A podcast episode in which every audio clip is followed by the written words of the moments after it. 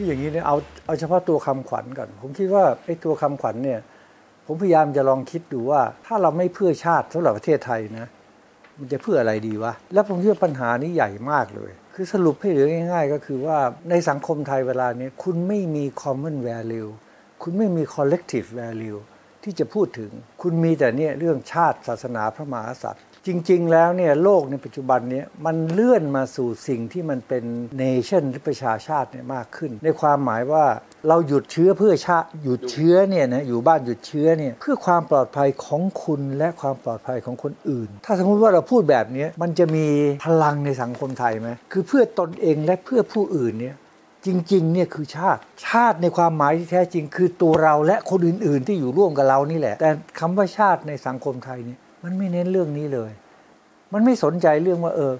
ชาติเนี่ยมันไม่ใช่เรื่องของแผนที่มันไม่ใช่เรื่องของสถาบันสองสามสถาบันนะแต่เป็นเรื่องของประชาชนเป็นหลัก แล้วประชาชนก็ไม่ได้หมายประชาชนกว้างๆเลยตัวมึงนั่นแหละ มึงด้วยคนหนึ่งกับคนที่มารีเลทกับมึงสัมพันธ์กับมึงญาติเพื่อน คนที่เรารู้สึกเขาเป็นพวกเดียวกับเราเพราะฉะนั้นเนี่ยเวลาที่คุณกลับมา แล้วปัจจุบันเนี่ยผมคิดว่าสังคมไทย มันเริ่มเปลี่ยนไปสู่ความเป็นชาติแบบนี้มากขึ้น ผมได้ยินหมอนะที่อยู่นอกคอสบอะไรเนี่ยพูดถึงเรื่องของการปกป้องตนเอง และปกป้องคนอื่นเนี่ยเยอะพอสมควรนะคนที่หมอเรียกตัวอย่างคนหนึ่งที่พูดถึงเรื่องของไอการใช้ face shield แทนแทนหน้ากากเนี่ยในระยะนั้นเนี่ยเขายังไม่ได้คิดว่าโรคเนี่ยมันแพร่ผ่านอากาศได้ คิดว่ามันผ่าน droplet อย่างเดียวไอตัวละอองฝอยอย่างเดียว เพราะฉะนั้นเนี่ยแกก็พูดถึงว่ามันหน้ากากเนี่ยมันดีหนึ่งอะมันสะดวกสบายแก่ตัวเรานี่เห็นชัดเจนนะ ป้องกันคนอื่น ป้องกันตัวเราจากการแพร่โรคของคนอื่น และในขณะเดียวกันป้องกันไม่ให้เราไปแพร่โรคให้คนอื่นผมว่านี่อันนี้สำคัญนะวิธีคิดที่จะมองเขาอย่างนั้นมองทั้งตัวเองมองทั้งคนอื่นเนี่ยนี่คือความคิดเกี่ยวกับชาติ แต่พอคุณบอกว่าหยุดเชื้อเพื่อชาติเนี่ยแล้วชาติของคุณเนี่ยไม่ได้เปลี่ยน มันจึงไม่ค่อยมีความหมายไงแล้วผมคิดว่าความสำเร็จอันหนึ่งในการที่คนไทยป้องกันตัวเองอย่างค่อนข้างมากเนี่ยผมว่ามาจากความเข้าใจเรื่องการป้องกัน ตัวเราเองให้ปลอดภัย แล้วก็คิดถึงถ้าเราติดเชื้อเราจะเอากลับไปให้ให้ยายเราเอากลับไปให้แม่เราพ่อเรา ซึ่งอันเนี้ยไม่ใช่เป็นความเห็นแก่ตัวนะ คือชาติก็เริ่มต้นจากเราและคนใกล้ชิดเรา แล้วก็ขยายขึ้นไปขยายขึ้นไป มันต้องมีคนเป็นตัวแกนกลางชาติเข้าใจไหมไอ้สิ่งที่มันเป็นคุณค่าร่วมของสังคมไทยเวลาเนี้ยมันหายไป คุณไม่สามารถสมัยหนึ่ง สมัยจอมพลปอคุณบอกเพื่อชาติคนอาจจะขนลุกอาจจะทำอะไร ได้เยอะแยะไปหมด แต่ปัจจุบันเพื่อชาติไม่ค่อยมีความหมายไปแล้ว แล้วลองพยายามคิดว่าเอาเอาเพื่อสิ่งอื่นบ้างได้ไหมในสังคมไทยเวลานี้ผมว่าค่อนข้างยากมาก เพื่อพระนิพพานเนี่ยเพราะว่าคนก็ไม่ได้กระตุ้นให้คนรู้สึกอะไรมากมายนะ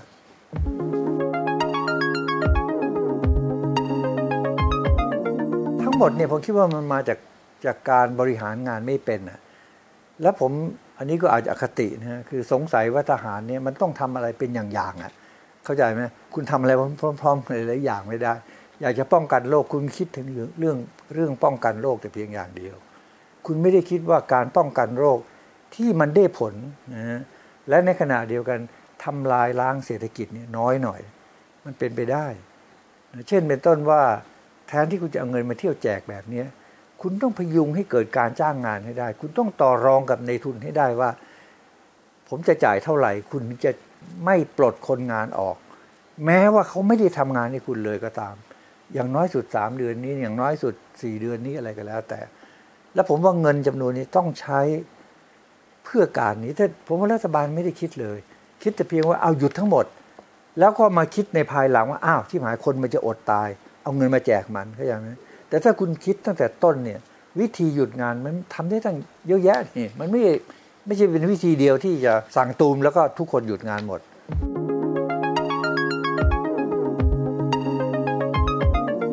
คือผมผมอยากจะเริ่มจากอันนี้ก่อนนะว่าเชียงใหม่นี่ถูกกระทบยังไงกับกับเรื่องของการเปลี่ยนแปลงเรื่อง supply chain เนี่ยผมคิดในเชียงใหม่เนี่ยมันค่อนข้างจะเป็นเมืองที่แตกต่าง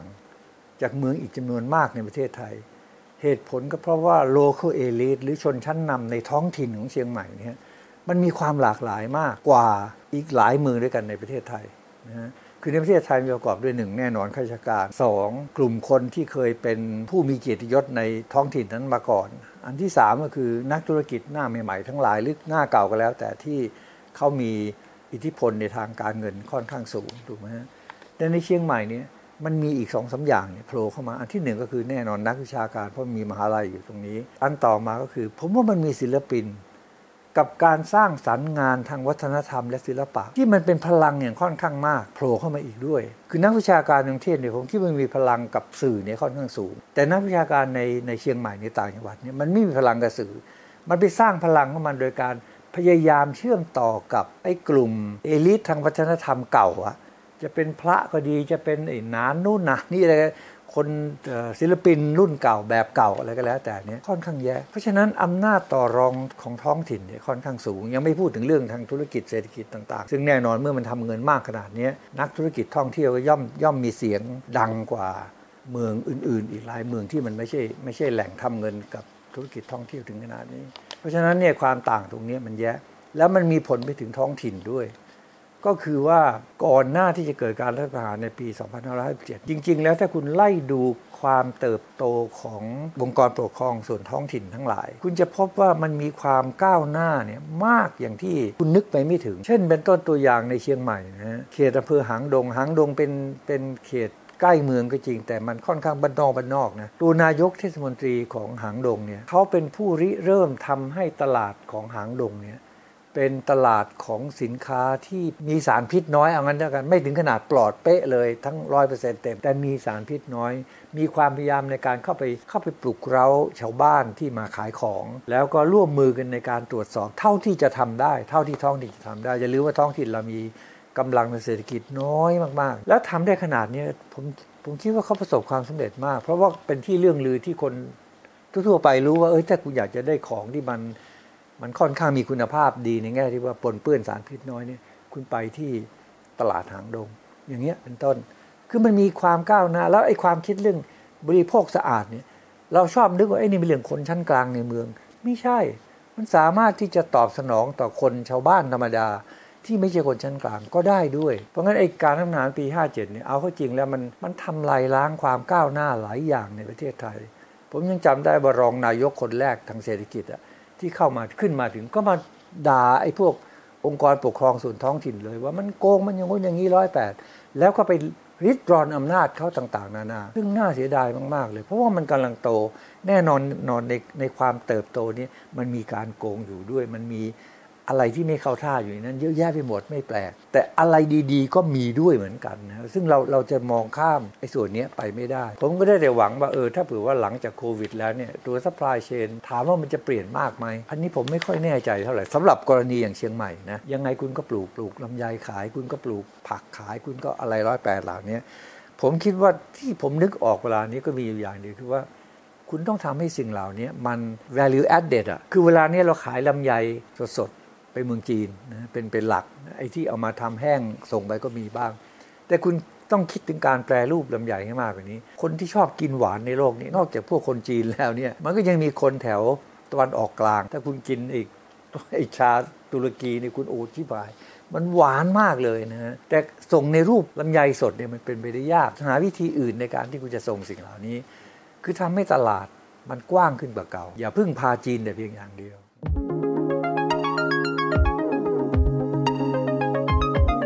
ผมอาจจะผิดนะ ผมไม่เชื่อในเรื่อง new normal คือผมไม่เชื่อว่าไอ้โควิดเนี่ยจะทำให้เกิด new normal เอาผมให้คุณ 3 ปีด้วย แล้วมันก็ต้องหาย คือกว่าที่จะเกิดสิ่งที่เราเรียกว่า normal เนี่ย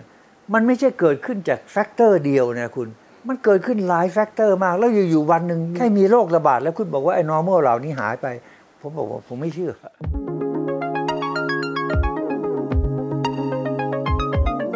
คืออย่างนี้ เอาเข้าจริงถามว่า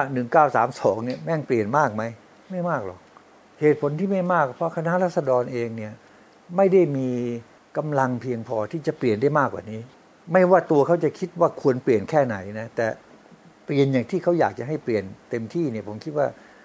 ทำไม่ได้หรอก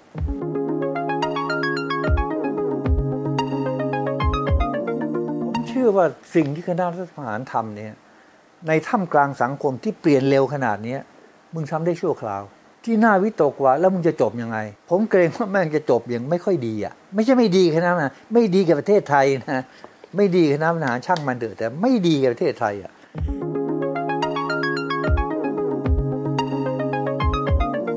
ว่า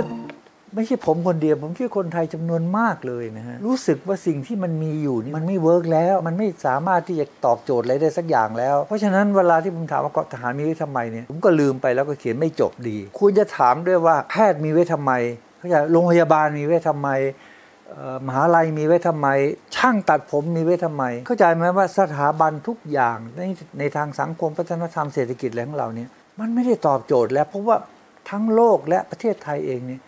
เปลี่ยนไปเกินกว่าที่ที่สิ่งที่เราเคยสร้างเอาไว้ มันจะสามารถทำประโยชน์อะไรได้ต่อไปอะ่ะมหาลัยก็ได้ ถ้าคุณยังยังขืนเอาคนมานั่งเรียนในมหาลัยแบบอย่างที่เป็นอยู่เวลานี้ ยังใช้เวลาอีกนานมากกว่าที่คุณจะสร้างคนเพียงพอ ป้อนเข้าไปในระบบที่มันต้องการสกิลต้องการทักษะอีกชนิดหนึ่ง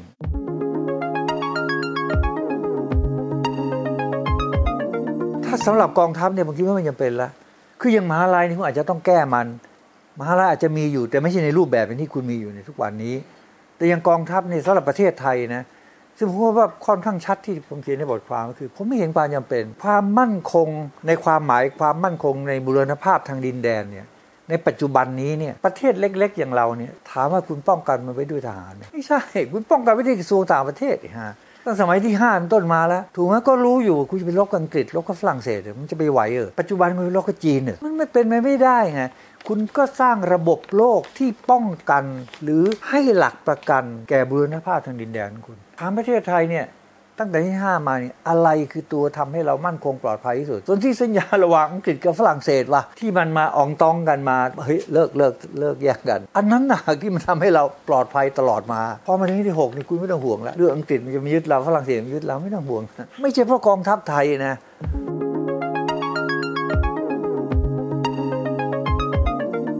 ต้องถามลึกลงไปกว่านั้นอีกว่ารัชกาลที่6เนี่ยต้องการทำอะไรกับเรื่องของกองทัพคำตอบผมคือท่านต้องการให้กองทัพเป็นพวกท่าน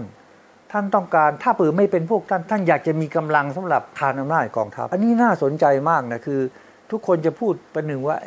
กองทัพนี่เป็นของประจำดิน และชนีห้าอยากให้ลูกทุกคนเป็นทหารเพราะว่ามันจะได้ปลอดภัยดีต่างๆนะแต่คุณอย่าลืมนะว่าบวรเดชเนี่ย พระองค์เจ้าบรมเดชเนี่ยท่านเป็นรัฐมนตรีกลาโหมก่อนใช่ไหมแล้วพอรัชกาลที่ 7 ตัดงบประมาณกูลาออกไหนว่าสามารถคุมทหารได้ คือแม้แต่ไม่เกิด 2475 ขึ้นนะก็อย่าหวังว่ารัฐบาลไทยเนี่ยจะสามารถคุมกองทัพได้ ภายใต้ระบอบสมรายาสิทธิราชนั่นเองนั่นแหละกองทัพอาจจะไม่โง่พอที่ไปล้มระบอบสมรายาสิทธิราช แต่กูกลายเป็นนายขี่คอระบอบสมรายาสิทธิราชอีกทีก็ได้ เพราะงั้น พอเราพูดถึงกองทัพเนี่ยคุณต้องดูการเมืองภายในว่ะไม่ได้เกี่ยวหาอะไรการลุกลานต่างประเทศ ไม่ได้เกี่ยวทั้งสิ้นเลย คุณดูการเมืองภายใน กองทัพมีหน้าที่หรือมีประโยชน์ทำงานทั้งหมด เพื่อแทรกแซงการเมืองภายใน ตั้งแต่ต้นแล้วด้วยตั้งแต่ก่อน 2475 แล้วด้วย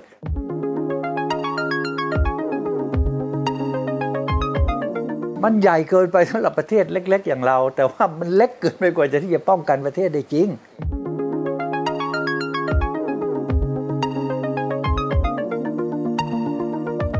คิดว่าสถาบันหลัก จะอยู่ต่อไปหรือไม่ยังไงเนี่ยไม่ว่าจะเป็นศาสนาเป็นอะไรก็แล้วแต่นะฮะถ้าจะอยู่ต่อไปเนี่ยจะไม่มีทางอยู่เหมือนเดิมอีกแล้ว ก็อาจจะอยู่ไปโดยที่ไม่มีใครนับถือเลยเข้าใจไหมฮะไม่มีใครทำบุญเลยเหมือนในญี่ปุ่นน่ะถามว่าวัดในญี่ปุ่นยังอยู่อยู่เยอะแยะหมดเลยเป็นแหล่งท่องเที่ยวด้วย แล้วก็เก็บเงินเดือนเพราะว่าไม่เก็บก็ไม่ได้เพราะว่ามันไม่มีเงินนี่หว่าอะก็มึงเข้ามากูขายตั๋วมึงเข้ามาดู มาดูวัด มันไม่ได้เป็นตัวเข้ามาสร้างชีวทัศน์โลกทัศน์ของคนอีกต่อไปแล้ว เว้นแต่คุณจะต้องปรับตัวคุณเอง คุณต้องเปลี่ยนไปตัวสถาบันศาสนาในประเทศไทย สถาบันทุกอย่างในประเทศนี้ที่คุณเคยเห็นอยู่ทุกวันนี้คุณยังไม่ได้เห็นอีกแล้ว ถ้ามันยังอยู่มันก็ต้องเปลี่ยนตัวมันเอง มันก็ต้องปรับตัวมันเองไปอีกอย่างหนึ่ง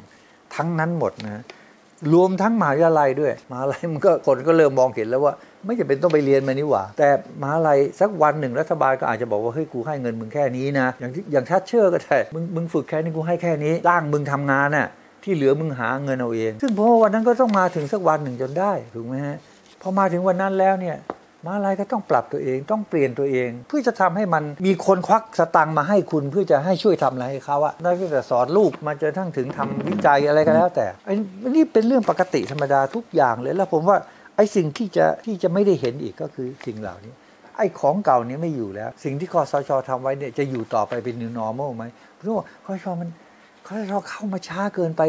80 ปีมั้งผมว่าไม่รู้เหมือนกันนานมากคือ แล้วเขาไม่มีอะไรอะไม่มีจินตนาการหรือมีความเข้าใจเกี่ยวกับความเปลี่ยนแปลงที่เกิดขึ้นในประเทศไทยเลย แล้วนึกว่าประเทศจะอยู่ได้เนี่ยดี ก็ต่อเมื่อคุณย้อนกลับไป 30 ปี 50 ปีแต่ก่อนนี้ ซึ่งมันเป็นไม่ได้แล้ว คนไทยไม่เหมือนเก่าอีกแล้ว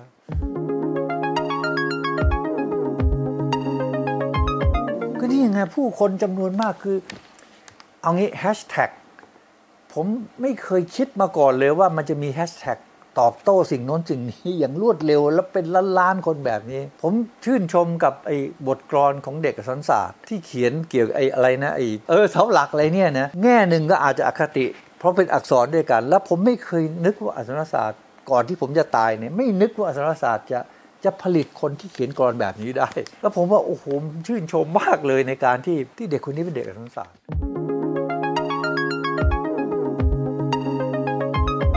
คือเขาจะตั้งใจผลิตหรือไม่ก็แล้ว แต่แต่หมายความว่าคืออย่างนี้เมื่อตอนที่คุณอยู่กับสังศาสตร์ผมไม่รู้จักคณะสังศาสตร์ปัจจุบันไปเสียแล้วนะฮะแต่เมื่อตอนอยู่กับสังศาสตร์เนี่ยคุณมีทางเลือกสองทางทางที่หนึ่งอสังศาสตร์คือตัวในทัศนะผมเนี่ยผมว่าคือฐานหรือแกนกลางของระบอบอนุรักษ์นิยมไทย ถ้าคุณเข้าไปร่วมอยู่ในระบอบอันนั้นเนี่ยคุณมีผลตอบแทนแยะมาก reward แยะมากเลยนะถ้าคุณไม่ร่วมอยู่ในนั้น reward คุณไม่มีเลยนะคนได้รับการอบรมอย่างไรมาก็แล้วแต่เนี่ย คุณต้องเลือกนะเมื่อตอนที่คุณเข้าไปในนักศึกษาคุณจะเลือกไหม แล้วเด็กคนนี้เลือกที่จะอยู่อีกฝั่ง ผมไม่รู้ว่าเวลานี้ reward ที่คณะศึกษาให้อาจจะไม่เหลือแล้วก็แต่ผมไม่ทราบเพราะไม่รู้จักคณะศึกษา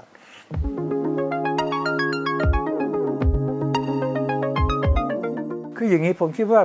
ปัญญาชนรุ่นคุณคือคริสเนี่ยจะว่าครั้งแรกดีก็ไม่เชิงแต่ผมเรียกว่าครั้งแรกไปก่อนแล้วกัน เป็นครั้งแรกที่ปัญญาชนไทยเนี่ยปัญญาชนอนุรักษ์นิยม ต้องแข่งขันนะ เพราะว่าคุณเครื่องรีดมาทำงานหลัง 2475 นะ เพราะฉะนั้นสิ่งที่คุณพูดเนี่ยไม่ใช่ว่าคุณพูดอย่างในเชิงอนุรักษ์นิยม แล้วทุกคนจะต้องยอมรับคุณหมด ไม่ใช่ เมื่อไหร่ก็ตามแต่ที่ความคิดอะไรก็ตาม รวมทั้งความคิดมาร์กซ์ด้วย เมื่อไหร่ที่มันถูกเสนอแล้วมันปลอดภัยมันแน่นอนไม่มีใครเถียงนะไอความคิดหานั่นนะมันจะพังพินาศหมด ในเวลารวดเร็ว ไม่ว่าความคิดนี้จะปฏิวัติแค่ไหนแล้ว แต่ถ้ามันได้รับการปกป้องแบบนั้นชิบหาย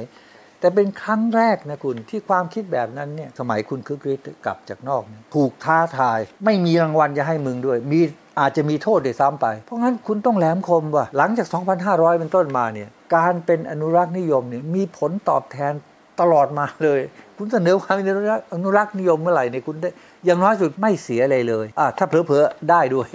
ฉะนั้นไอ้ความคิดแบบนี้ไม่ว่ามันจะดีเลิศขนาดไหนก็แล้ว แต่ มันจะตายโดยตัวมันจะเหี่ยวในตัวมันเอง เพราะมันจะไม่ปรับตัวเข้ากับความเปลี่ยนแปลงที่เกิดขึ้น เพราะมันไม่ต้องตอบโต้ใครนี่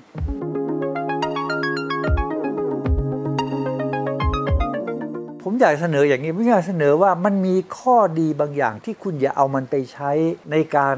สนับสนุนอำนาจของคนหรือของกลุ่มคน เช่นเป็นต้นถามว่ารำไทยจากราชสำนักเนี่ย ดีไหมผมว่าดี แล้วก็พึงสอนลำไทยให้แก่นักเรียนด้วย ผมก็ไม่ขัดข้องอะไร แต่คุณสอนเพื่ออะไร ไม่ใช่เพื่อทำให้เขาชื่นชมกับไอชาติเชิดทั้งสิ้นนะคุณลองคิดว่าเด็กไทยเนี่ยไม่เคยถูกสอนเรื่อง body language ลำไทยคือ body language ที่สลับซับซ้อนและเก่งมากอันหนึ่ง คุณสอนลำไทยเด็กควร แต่สอนเพื่อให้เด็กมีความสามารถในการใช้ภาษาร่างกายเนี่ยได้ ส่วน มันจะยกย่องไทยเรื่องไงช่างหัวมันไม่เกี่ยว แต่สิ่งที่คุณจะมีประโยชน์ต่อไปในภายหน้าคือทำให้คุณใช้ร่างกายเป็นมากขึ้น ถ้าอย่างเงี้ยผมว่าไม่เห็นเป็นไรเลยอะ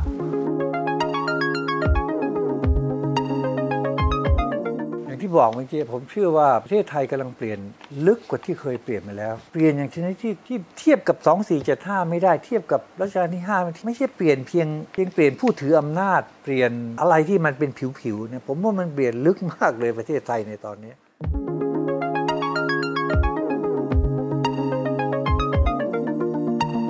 ผมคิดว่าสังคมไทยมันเปลี่ยน แต่ก่อนเนี่ยน้ำยาไม่มีหรอก แต่บัตรนี่ผมว่ามันมีมากขึ้นนะเพราะประชาชนเนี่ยมันมันพร้อมจะขยับตัวเอง ไม่เคยมีรัฐประหารครั้งไหน ถึงแม้ประสบความสำเร็จนะในปี 57 ที่คนออกมาต่อต้านมากขนาดนี้ ทันทีเลยอะถึงแม้ว่าโดนจับโดนสลายไปในที่สุดก็ตามแต่นะแต่เคยมีครั้งไหนว่าที่แม่ออกมามากขนาดนี้ ครั้งลุงนวมทองเนี่ยก็แค่ตัวท่านขับรถเข้าไปชนรถถังถูกไหมแต่ครั้งนี้มันไม่ใช่ ไม่ใช่แท็กซี่คนเดียวนะ แยะมาก ๆ เลยนะที่อนุสาวรีย์ชัยสมรภูมิคนแน่นขนาดไปหมด มีคนบอกผมจริงก็บอกผมก็ไม่รู้นะว่าพรรคอนาคตใหม่เนี่ยได้รับการสนับสนุนจากนักธุรกิจกว้างขวางมาก นี่เป็นตัวอย่างอันหนึ่ง การที่คนมารู้สึกว่าเฮ้ยคุณต้องสร้างพรรคการเมืองที่มันจะสามารถต่อรองอำนาจได้จริง ไม่ใช่เพื่อเกาะไปไปกินสัมปทานนะ ผมว่านี่เป็นเรื่องใหม่นะ ซึ่งอันนี้ผมถือว่าเป็นความเปลี่ยนแปลง ไอ้เรื่องนักธุรกิจให้เงินพักหรือสนับสนุนพักในเรื่องปกติธรรมดา แต่มันจะเข้าไปกินสัมประทานเนี่ยแต่ไอ้นี่มันไม่ใช่ไงพออย่างนี้พับเนี่ยแสดงว่าอย่างน้อยนักธุรกิจจำนวนหนึ่งเนี่ยมันเปลี่ยนแล้ว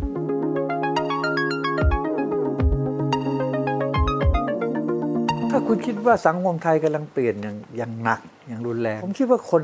ที่อยู่ใน establishment ทั้งหลาย อยู่ในสิ่งที่เขาตั้งเอาไว้แล้ว ถูก establish แล้วอะมันยากที่จะเปลี่ยนนะ มันไม่ได้เปลี่ยนแบบแต่เพียงว่าจากพลเอกคนนี้มาเป็นพลเอกคนนี้ขึ้นมาเป็นนายกแทนเลยไม่ใช่แล้วนะ มันจะไปแรงมากๆจนขนาดขนาดที่ว่าคนที่เคยค o n t r o l อะไรได้ ก็จะค o n t r o l ไม่ได้หรือได้น้อยจนแทบแทบจะไม่มีความหมาย อย่างเปลี่ยนไปหมดนะคือเปลี่ยนทั้งตัวหลักการ เปลี่ยนทั้งตัวกระบวนการ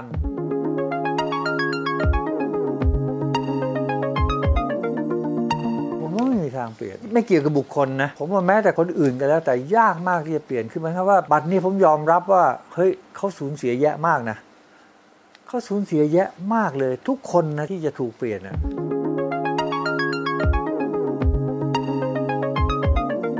โดยเขาไม่นึกว่าเข็มมันจะหักไง ยากมากในการที่เขาอยากจะรู้สึกว่าเฮ้ยเปลี่ยนก็เปลี่ยนว่าอะไรอย่างนี้เป็นไปไม่ได้ จริง ๆ กลับไปดูประชาธิปไตยอังกฤษ หลังจากไอ้ glorious revolution นหลังจากเอาไล่พระเจ้าเจมส์ออกไปแล้วเนี่ยนะเราก็ไปเชิญลูกสาวกับลูกเขยมาปกครองประเทศเนี่ยไม่ใช่ว่าพระจ้าแผ่นดินเปลี่ยนเองนะมันถูกสภาบังคับต่างหาก หลายต่อหลายอย่างที่ทำให้คุณไม่มีทางเลือกอะเช่นคุณไปเอากษัตริย์หน้าใหม่เป็นลูกสาวกับไอ้ลูกเขยชาวต่างประเทศมาปกครองประเทศเนี่ยอำนาจต่อรองคุณก็เริ่มต้นคุณก็น้อยแล้วไอ้ฮะคุณไปอยู่ต่างประเทศแล้วคุณจะมีเส้นสายอะไรอยู่ในเมืองอะสภาออกกฎหมาย เพราะว่ามันเคยลบกับกษัตริย์มาก่อน มันออกกฎหมายว่ากองทัพบกขึ้นกับสภาไม่ได้ขึ้นกับพระจ้าแผ่นดินพระจ้าแผ่นดินไม่สามารถมีกองทัพบนเกาะอังกฤษได้ คุณไปมีไปมีที่อินเดีย อย่ามามีบนเกาะอังกฤษ คุณมีได้แต่กองทัพเรือเพราะกองเรือไม่ออกไปข้างนอก ไม่ได้อยู่บนเกาะอังกฤษ ถูกไหมมันนั่นคือเหตุผลที่เรียก Royal Navy ไงแต่มันไม่มีใครเขาเรียก Royal Army เพราะอาร์มี่มันไม่ใช่ของ Royal มันเป็นของสภา คุณออกกฎอย่างนี้ในอังกฤษได้เพราะอะไรเพราะว่าคุณสามารถรวบรวมไอ้ชนชั้นเจ้าของที่ดินเนี่ยพวกเจนซี่เนี่ยเข้ามาอยู่ในสภา และแม่งร่วมมือกัน คือค่อยๆ บีบไปบีบไปต้องกลายเป็นทุกวันนี้ ไม่ใช่อยู่พระเจ้าดินอังกฤษสละอำนาจเองอะไรอย่างนี้หรอก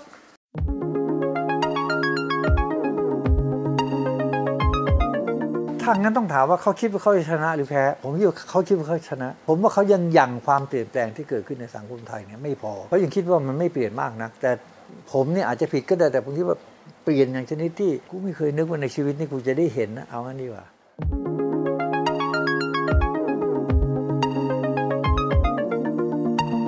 ก็ยังหวังนะว่า อันที่หนึ่งก็คือผมยังหวังว่าเราจะต้องเกาะประชาธิปไตยให้มั่นคงที่สุดเท่าที่จะเป็นไปได้ เพราะว่ามันเป็นวิธีทางเดียวเท่านั้นเองที่จะนองเลือดน้อยที่สุด ประชาธิปไตยผมไม่ได้หมายความว่าเลือกตั้ง มีพรรคการเมืองอะไรแต่เพียงอย่างเดียว คุณต้อง keep diversity ไว้ diversity ในทุกเรื่องนะ ให้มันมากอยู่เพราะ diversity มันจะทำให้คนเกิดเข้ามาต่อรองกันยากที่ใครจะใครจะยึดไว้ได้คนเดียวอะเข้าใจไหมคือในความหมายอย่างนี้นะคือผมไม่ค่อยเชื่อในเรื่องการเปลี่ยนแปลงที่มันมีองค์กรที่ เป็นผู้ organize เพราะว่าในสุดไอ้ที่องค์กรนั่นเองแม่จะมาอยู่บนหัวเรา เพราะฉะนั้นผมถึงรู้สึกว่าการทำงานกับสังคมเนี่ยเป็นเรื่องสำคัญ ความเปลี่ยนแปลงที่จะเกิดขึ้นในประเทศไทยเนี่ยผมว่าสิ่งที่สำคัญสองอย่างที่เราต้องมี แล้วผมก็ไม่รู้ว่าเราจะมีหรือเปล่าก็คือว่าคุณต้องมี leadership leadership นะไม่ใช่ leader นะ leadership จะเกิดขึ้นยังไงก็แล้ว แต่ต้องมี leadership ที่ tactful ที่สามารถจะจัดการความเปลี่ยนแปลงได้โดย ไม่ต้องใช้ความรุนแรงมากนะมีอาจจะมีคนกลุ่มใหญ่พอสมควรที่ไม่พอใจนะแต่ tactful พอที่จะทำให้เขาเขายอมรับเฉยๆก่อนอย่างน้อยที่สุดนะฮะอันที่สองคุณต้องมี social force คุณต้องมีพลังทางสังคมที่ tactful พอกันนั่นแหละ ถึงจะสร้าง leadership อันนั้นขึ้นมาได้ แต่ถ้าสังคมต้องการมักง่ายเป็นแต่เพียงว่าเฮ้ยใครก็ได้ให้มันสงบแล้วกันว่าให้มันอะไรก็แล้วกันอย่างเงี้ชิบหาย